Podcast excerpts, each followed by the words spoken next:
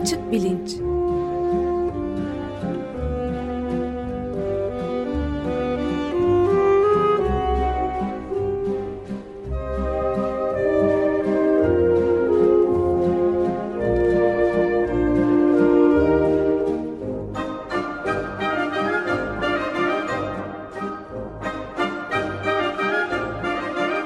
Güven Güzeldere ile bilim ve felsefe sohbetleri. Sayımlar Türkan Saylan Kültür Merkezi'ndeki sayımlar bugün saat 9.30'da başladı ve şu anda son gelen bilgiye göre 1089 sandıktan 94 sandık kaldı sadece. E, şu anda 12 ile 2 arasında bir yemek molası verilmişti. Ancak şu anda sayımlar tekrar devam edecek ve şunu da hemen eklemek lazım. E, burada dün itibariyle iki kurul... Zaman düşer ellerimden yere Oradan tahta boşar Saatler çalışır izinsiz Hep bir sonraya Günaydın Güven Bey. Günaydın Can. Ee, bu güzel parçayı ve hemen önündeki e, ses kaydını neden dinlediğimizi e, söyleyerek galiba merakları gidererek başlayacağız yayına gibi duruyor. Ne dersiniz? Tabii bugünün konusu beklemek. Ee, bir Aralık'ta e, seçim oldu. Hatta o gece itibariyle kimin kazandığı da İstanbul'da belliydi. E, fakat uzadıkça uzadı. E, bugün yani bak ne oldu? Dört haftaya geçmiş vaziyetteyiz. E, hala bir belirsizlik sürüyor. Tabii parantezine söyleyeyim biz bu kaydı pazartesi öğleden sonra yapıyoruz. Salı sabahı program yayınlanmaktayken e, YSK kararını açıkladı. E, biz de böyle e, off-site'e düştük. Olabilir mi? Olabilir. E, tabii her halükarda fakat çoktan bitmesi gereken bir süreç. Türkiye siyasi tarihinde olmadığı bir şekilde uzadıkça uzuyor. E, ben de böyle bir beklemek üzerine bir program yapalım diye düşündüm. Çünkü e, beklemenin olduğu her yerde hem beklemenin psikolojisine dair e, bilimsel araştırmalar var. Hem de şu görülüyor, e, bekleyenlerin olduğu yerde o bekleyenleri bekleten e, arka planda bir takım şahıslar, güçler, kurumlar oluyor ve bu bekletenlerin bekleyenlerin nasıl beklediğini aslında bir stratejiyle belirlediklerini de görüyoruz çalışmalarda hep bu e, alanda. E, biraz e, bundan bahsedelim e, dedim. Bu girişteki kayıtta bir küçük kolaj gibi belki düşünülebilir. E, henüz Banzbata öncesi e, Maltepe'deki sayımların e, sayımları anlatan bir haber programından ilk kısmını aldım. İkincisi de Fikret Kızıloğlu'nun e, kendi bestesi Değirmenler e, kendi sesinden e, ilk girişini e, dinledik. E, giriş böyleydi yani. Evet efendim. E, peki ben bir de şimdi aslında pek e, adetimiz olmayan bir şey yapacağım. Bu programı e, özellikle bu programı e, adamak istediğim e, birkaç kişi var. E, Osman Kavala ve Yiğit Aksakoğlu en başta. Ee, Osman Kavala bir buçuk yıldır, e, Yiğit Aksakoğlu altı aydır tutuklu. Geçen hafta Açık Gazete'de siz e, Yiğit Aksakoğlu'nun eşiyle bir program yaptınız. Onu dinlerken aklıma geldi. E, bir de Cumhuriyet Gazetesi'nin eski altı çalışanı onlar da geçen hafta hapse girdiler. Beklemenin ne olduğunu en iyi bilen insanlar onlar ve onların yolunu gözleyen e, sevdikleri, yakınları e, suçsuz olduklarına ve bunun tescilleneceğine ve bütün bu e, hukuksuzluğun bir ayıp olarak e, Türk yargı tarihine yine geçeceğine e, eminim hiç kuşkum yok ama bu insanların hayatlarından e, çalınan e, özgürlüklerinin olmadığı bu günler, haftalar, aylar e, geri ödememizin imkanı yok. E, biz de eli kolu bağlı oturuyoruz biraz bizim ayıbımız. E, bu beklemek programı onlara ithaf olmuş olsun diyorum. E, peki gelelim şimdi bekleme e, meselesine. E, bu konuda bilimsel araştırma e, itibariyle ne var diye bakınca şunu gördüm. E, beklemenin psikolojisi üstüne yapılan araştırmaların hemen hepsi işletme fakültelerinden e, çıkmış vaziyette. Bunlar aslında bilimsel yöntemle yapılmış araştırmalar ama hani böyle insan ruhunun derinliklerine dair işte e, bir takım psikoloji yasaları e, keşfetmek filan gibi iddiaları yok. Daha ziyade e, kurnazca'da diyebileceğimiz hatta bazı durumlarda bir takım stratejiler geliştirerek e, bekleyen insanların e, beklerken çok sıkılmaması, bekledikten sonra şikayet etmemesi gibi konuları ele alıyorlar. E, Amerika'da ve Avrupa'da büyük işletme fakültelerinde işte hani iktisatçıların, e, işletmecilerin e, yanı sıra e, psikologlar da e, çalışıyor öğretim üyesi olarak. Onların da yaptığı işler böyle insan kaynakları, müşteri hizmetleri filan gibi konularda araştırmalar yapmak. E, bu tür araştırmalar aslında bu İkinci Dünya Savaşı sonrasında Amerika Birleşik Devletleri'nin büyük bir atılım içinde olduğu ve kendisini giderek e, dünyanın hakimi gibi hissettiği dönemlere e, denk geliyor. Mad Men diye bir dizi vardı. Belki seyretmişliğin vardır. E, bu işte New York e, merkezli e, reklamcıların e, ne şekilde reklam sektörünün ne şekilde geliştiğini filan anlatıyordu. Tam o zamanlara denk gelen e, dönemde e, beklemek e, üzerine yapılan e, küçük bir çalışma, daha doğrusu küçük bir manipülasyon bir klasik haline geliyor ve beklemenin psikolojisi üzerine bulduğun, bulabileceğin bütün neredeyse akademik makalelerde hepsine referans, hepsinde referans verilen bir çalışma nedir? Onu hemen kısaca anlatayım. 1950'lerde e, New York'ta Manhattan'da bir büyük bina, e, gökdelen, e, bir tane asansörü var. Asansör büyük fakat yine de herkese yetişmiyor çünkü çok katı var binanın. Sen asansörü çağırmak için işte alt kattan basıyorsun düğmesine ama asansör o sırada 12. katta 11. katta binmek için bekleyenler var. 7. katta bir daha duruyor filan. Sana gelene kadar 10 dakika geçmiş oluyor. Evet. İnsanlar şikayet etmeye başlıyorlar e, buna iş diye. E, firma e, acaba ikinci bir asansör ekletebilir miyiz binaya diye bir araştırma yapıyor ve çok e, maliyetli olacağına karar veriyor. E, ne yapsak diye düşünürlerken işte böyle aklı bu tür kurnazlıklara eren birisi e, bir çözüm öneriyor. E, bu asansörün kapısının iki yanına iki tane büyük e, büyük boy dev ayna yerleştiriyorlar. E, o aynaların yerleştirilmesiyle insanlar işte aynada kendilerine bakar ya da başkalarına bakar bir şekilde oyalanır olmaya başlıyorlar ve bu çok küçük fark bile aslında insanların şikayetlerinde önemli bir azalmaya neden oluyor. E, buradan herkes ayıyor ki bu işletme e, bölümlerindeki insanlar özellikle aa demek ki beklemenin psikolojisinde iş müşteri memnuniyeti falan gibi bir konuyla alakalıysa önemli olan aslında e, ne kadar zaman beklenildiği değil beklenirken oyalanıp oyalanılmadığı. E, evet. Bu birinci faktör. İkinci faktör, e, iki faktör olduğu ortaya çıkıyor. Bir tanesi e, yani nesnel olarak ne kadar zamanın geçtiği değil siz beklerken e, o zaman geçerken sizin onu nasıl algıladığınız. E, bu da işte nasıl oyalandığınızla alakalı. E, ikincisi de e, beklentileriniz.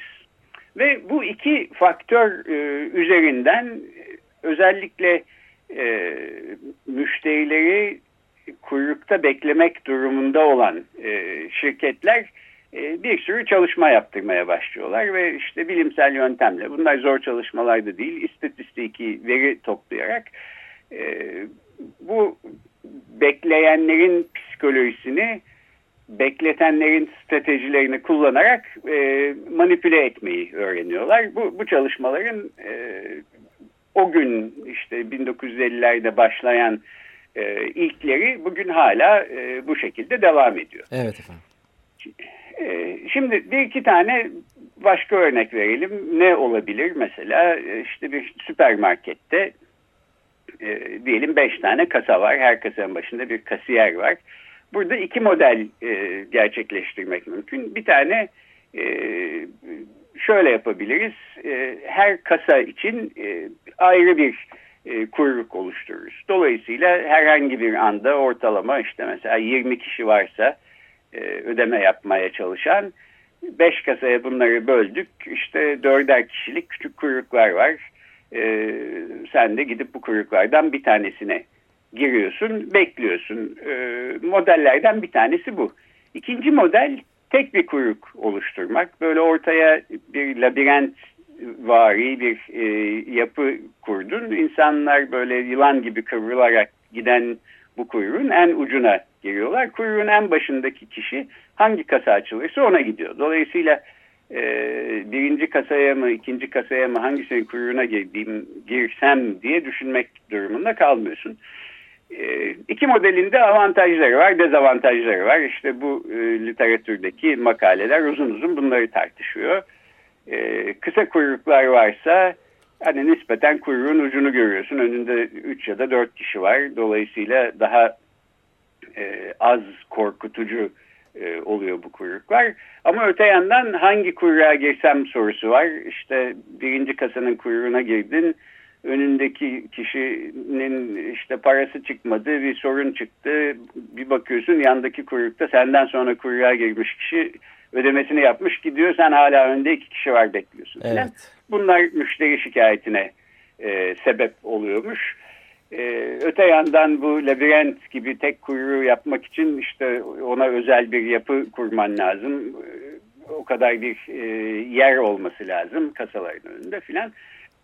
ee, insanlar böyle şeyleri e, yani şunu demeye çalışıyorum. Bu tür kuyrukların olduğu yerlerde işte bir e, bankada e, ya da süpermarkette şurada burada bir şekilde kuyrukta beklediğimiz zaman aslında bu kuyrukta nasıl bekliyor olduğumuz, ne kadar bekleyecek olduğumuz bütün bunlar önceden çalışılmış, belirlenmiş, e, manipüle edilmiş ve bize bir şekilde en az şikayetle en çok kuyrukta bekleme sabrını gösterebilelim diye önümüze getirilmiş şeyler olarak. Biz bunun evet. farkında olmuyoruz ama e, bu kuyruk psikolojisi ya da bekleme psikolojisi çalışmaları aslında bunların çok hesaplı kitaplı şeyler evet. olduğunu gösteriyor. Ee, Güven Bey bir şey sorabilir miyim bu noktada? Tabii tabii. Bu beklemek dediğiniz zaman benim en fazla aklımı karıştıran ve sinirlerimi bozan zaman zaman da vücut kimyamı değiştiren bir olay var. Ee, gene beklemek üzerinden kurgulandığı zaman şehirde, büyük şehirlerde yaşayan insanların özellikle İstanbul'da yaşayan insanların e, oldukça sıkça karşılaştığı bir şey bu. E, metroda, toplu taşıma araçlarında, otobüslerde olsun e, inenleri beklemeyen yolcular ve direkt kapının önünde bekleyen ve herhangi bir şekilde kuyruktur ya da karşı taraftan gelecek olan e, kişinin rahatça hareket etmesidir umursamayan ve bir anda içeri girmeye çalışan ya da bir anda dışarı çıkmaya çalışan, dışarı çıkmakta bir problem yok. İçeri girmeye çalışan insanların yarattığı bekleme, bek, beklememe hali. Evet, evet. söylediğim zaman bile biraz sinirlerim bozuluyor. Kusura bakmayın. Bu beklememe halini de değerlendirmemiz gerekiyor mu? Ben sürekli bunu düşündüğüm zaman bizim coğrafyamız özgü bir hareket olarak düşünüyorum. Yani yurt dışında da gittiğim metrolar oldu, toplu taşıma araçlarında aynı şekilde e, bindim. Ama yani bu benzer bir durumla karşılaştığım pek bir yer olmadı. Bu beklemenin coğrafi bir e, şey olabilir mi? E, sabırsızlığın ya da kuyruğa girmemenin, yandan kuyruğa girmenin, içinde bulunduğumuz durumun e, kültürel bir e, yansımasından ötürü ortaya çıkan bir halde olabilir mi? Doğru bir yere parmak bassın. Evet yani kültürel kodlarla ilgili bir kısmı var ve bazı çalışmalar tabii aslında e, bu bekleme işini hangi ülkede manipüle edilmesi gerekiyorsa o ülkenin kendi e, kültürüne özel bir şekilde yapılması gerektiğini söylüyor. Ona göre çalışmalar yapıyorlar. Yani bu dediğinde haklısın. Burada aslında e, şimdi nedenini bilemeyeceğim. Bunun altında herhalde daha derin nedenler var. Niye Türkiye'de biz işte beklemiyoruz metrodan inenleri e, illa kendimizi en önce atmaya çalışıyoruz da başka ülkelerde böyle olmuyor. E, bu yani ben de sana başka bir örnek vereyim. Evet. E, mesela Türkiye'de bankada girdin, kuyruğa girdin. E, önündeki e, sırada olan insanla arana ne kadar mesafe koyarsın?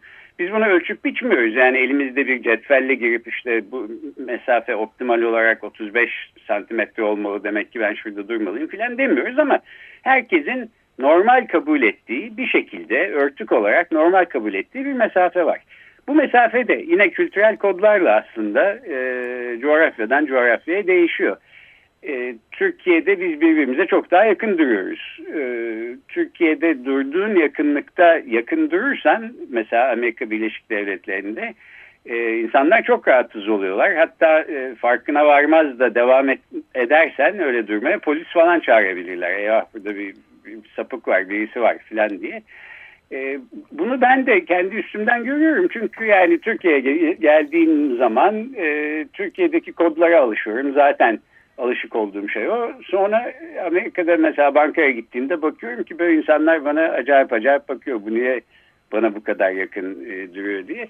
Dolayısıyla haklısın. Yani beklemekle alakalı olarak da beklemek davranışıyla ilgili e, coğrafyadan coğrafyaya değişkenlik gösteren bir durum olduğu kesin. Evet. E, bir de şunu ekleyeyim. E, Avrupa'da ve Amerika'da e, bir insanın ömründen ortalama bir buçuk sene bekleyerek geçiyormuş.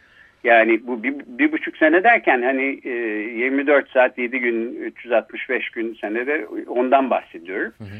E, bu e, biz bir günün işte 8 saatini uykuda geçiriyoruz falan falan öyle hesap edersen aslında çok daha fazla vaktimizin bekleyerek geçtiğini e, görmüş oluyoruz. Dolayısıyla bu bekleme psikolojisi üstüne çalışanlar bunun çok önemli olduğunu e, vesaire filan e, sürekli söylüyorlar. Bunun kendi başına bir bilim olduğu iddiasındalar.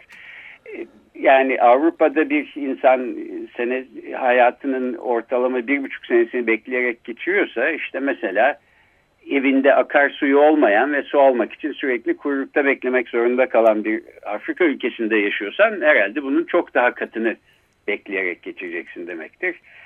Ee, kimi ülkelerde tanzim satışta patates soğan kuyruğunda da beklemek gerekiyor ama o varlık kuyruğu olduğundan o beklemek sayılmıyormuş. Onu artı haneye yazıyoruz galiba. Evet. Her halükarda beklemek önemli bir konu.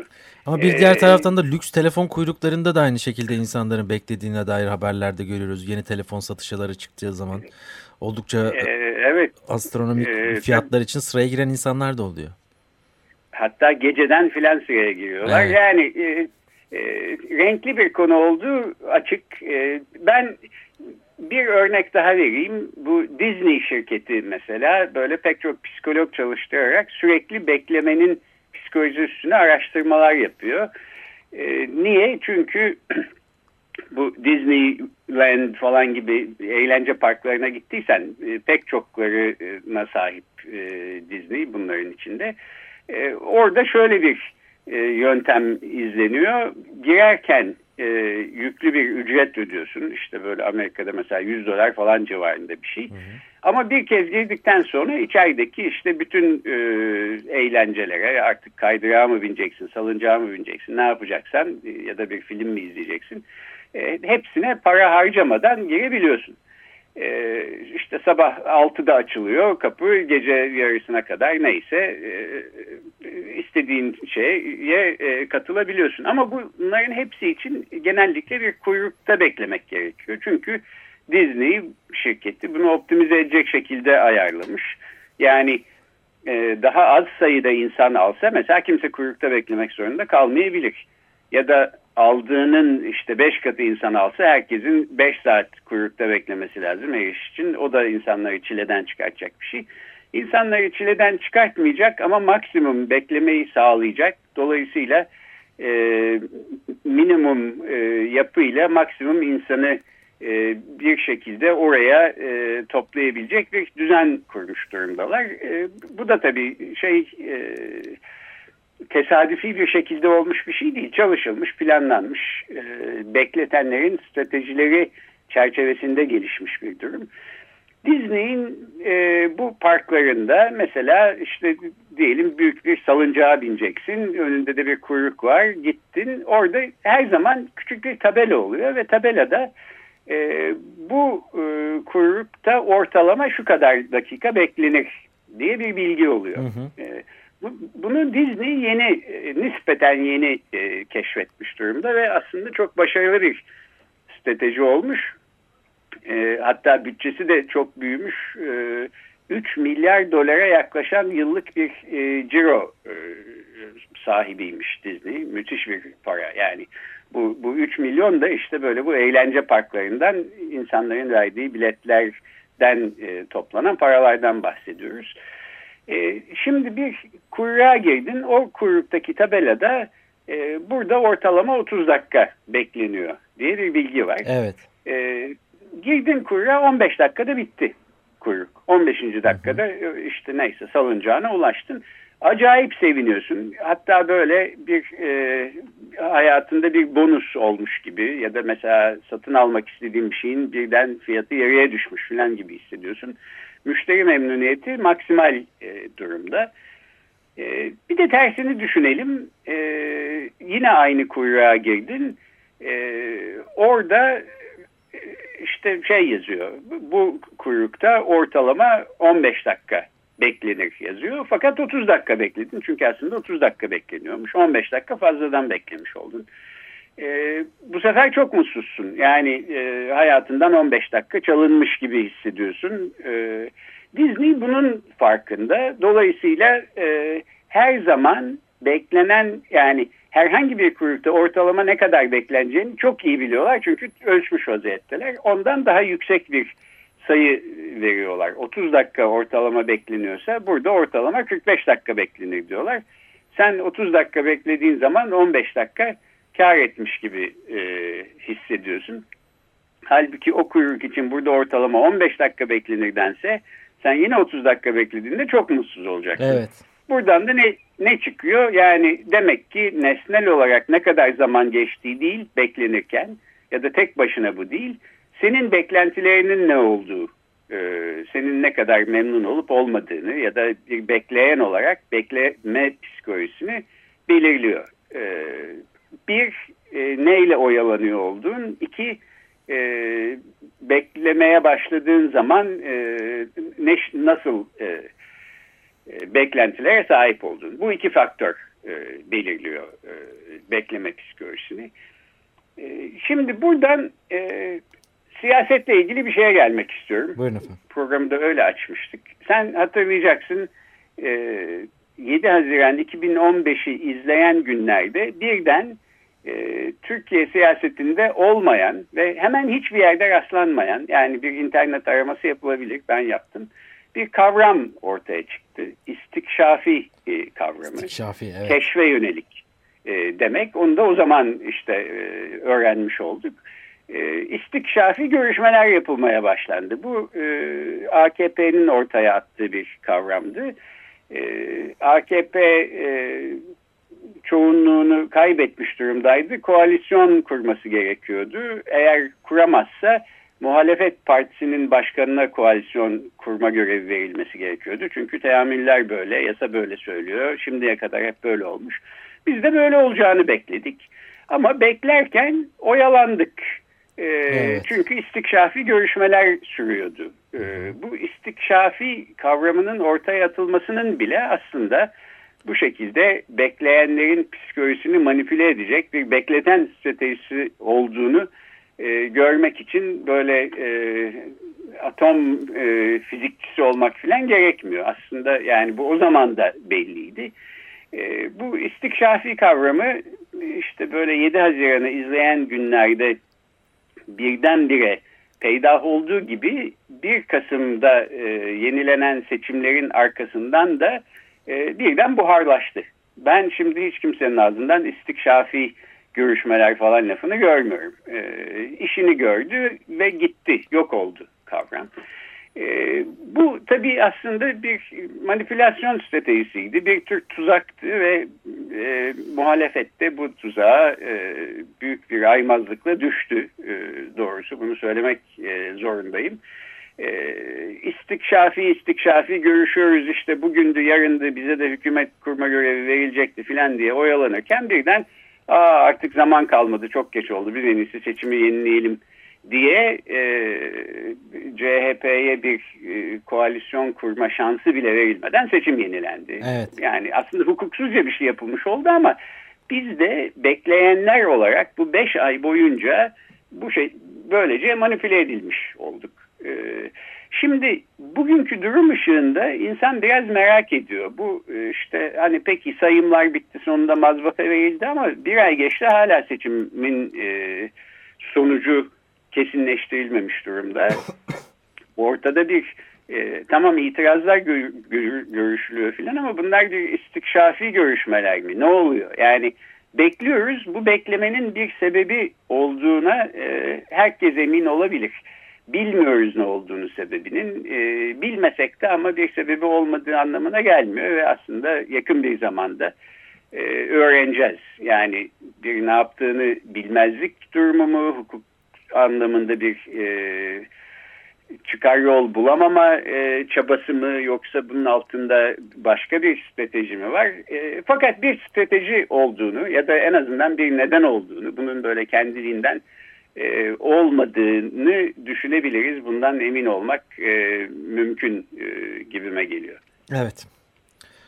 Önümüzdeki ee, günlerde de tartışacağız bunu daha fazla detaylı ve teorik olarak gibi de duruyor. Bakalım ne kadar bekleyeceğiz daha acaba? Evet vallahi ben aslında bu işlerden sıkıldım. Yani bu seçim işi bitse e, hukuki bir şekilde bir yere bağlansa biz de başka konulardan konuşmaya başlasak ve artık evet. seçimle ilgili bir şey konuşmasak doğrusu ben memnun olacağım ama e, tabii belli olmaz. E, her halükarda fakat e, şunu söylemek istiyorum. E, bu seçimlerde e, güvenilir verinin gücü e, çok öne çıktı demiştim seçimin hemen arkasından yaptığımız programlarda. Bunun doğru olduğu her gün daha da ortaya çıkıyor diye düşünüyorum. Çünkü bir şekilde e, bir güvenilir veri toplanılmış olmasa her zamanki gibi işte başkalarının verilerine e, bel bağlanmış olsa filan bu işler bu kadar büyük ihtimalle uzamazdı. Atalan Üsküdar'ı geçmiş olurdu. Ee, burada da iki tane belki teşekkürü hak eden e, unsur daha var. Bir tanesi işte bu oy torbalarına filan e, sahip çıkan sandık müşahitliğinden sonra da günlerce bu işi sürdüren insanlar seçimin e, demokrasinin gizli kahramanları aslında. Bir de oy ve ötesinin de adını yeniden zikretmek isterim. Çünkü aslında bu güvenilir verinin ne kadar önemli olduğunu gözümüze sokarak e, bize öğreten e, bu son seçimde e, önceki seçimler kadar önemli bir rolü olmamış olabilir ama e, sahiden bir e, zihinsel bir transformasyona e, sebep oldu oy ve ötesi. Bir sivil toplum kuruluşu olarak onların da adını e, mutlaka anmak gerekiyor. Bu bir şöyle bitireyim. Bir siyasi kurnazlık var mı? Bekliyoruz bire zaman geçiyor ama niye bekliyoruz? Onu da tam anlamıyoruz. Bekletenlerin stratejisi nedir?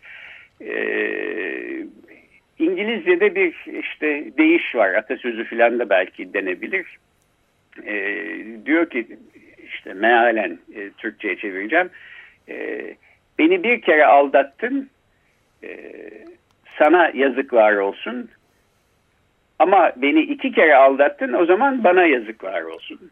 Evet. Biz işte e, bazen tabii 3, 4, 5 defa da aldanıyoruz ama hepsinin bir e, limiti, bir sınırı oluyor. E, yazıklar olmayacağı e, bir e, sonucu bekleyerek e, bu bekleme programının da böylece sonuna gelmiş olalım. Çok teşekkür ederiz efendim. Önümüzdeki haftayı bekleyerek yayınımıza burada son veriyoruz galiba. Evet haftaya görüşmek üzere. Görüşmek üzere. Allah'a ısmarladık. Hoşçakal.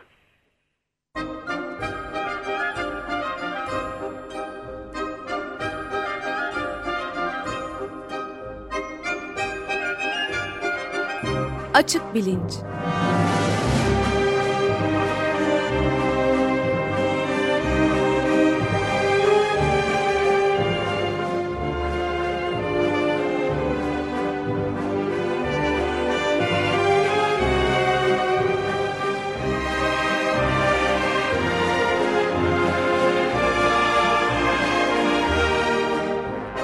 Güven Güzeldere ile bilim ve felsefe sohbetleri.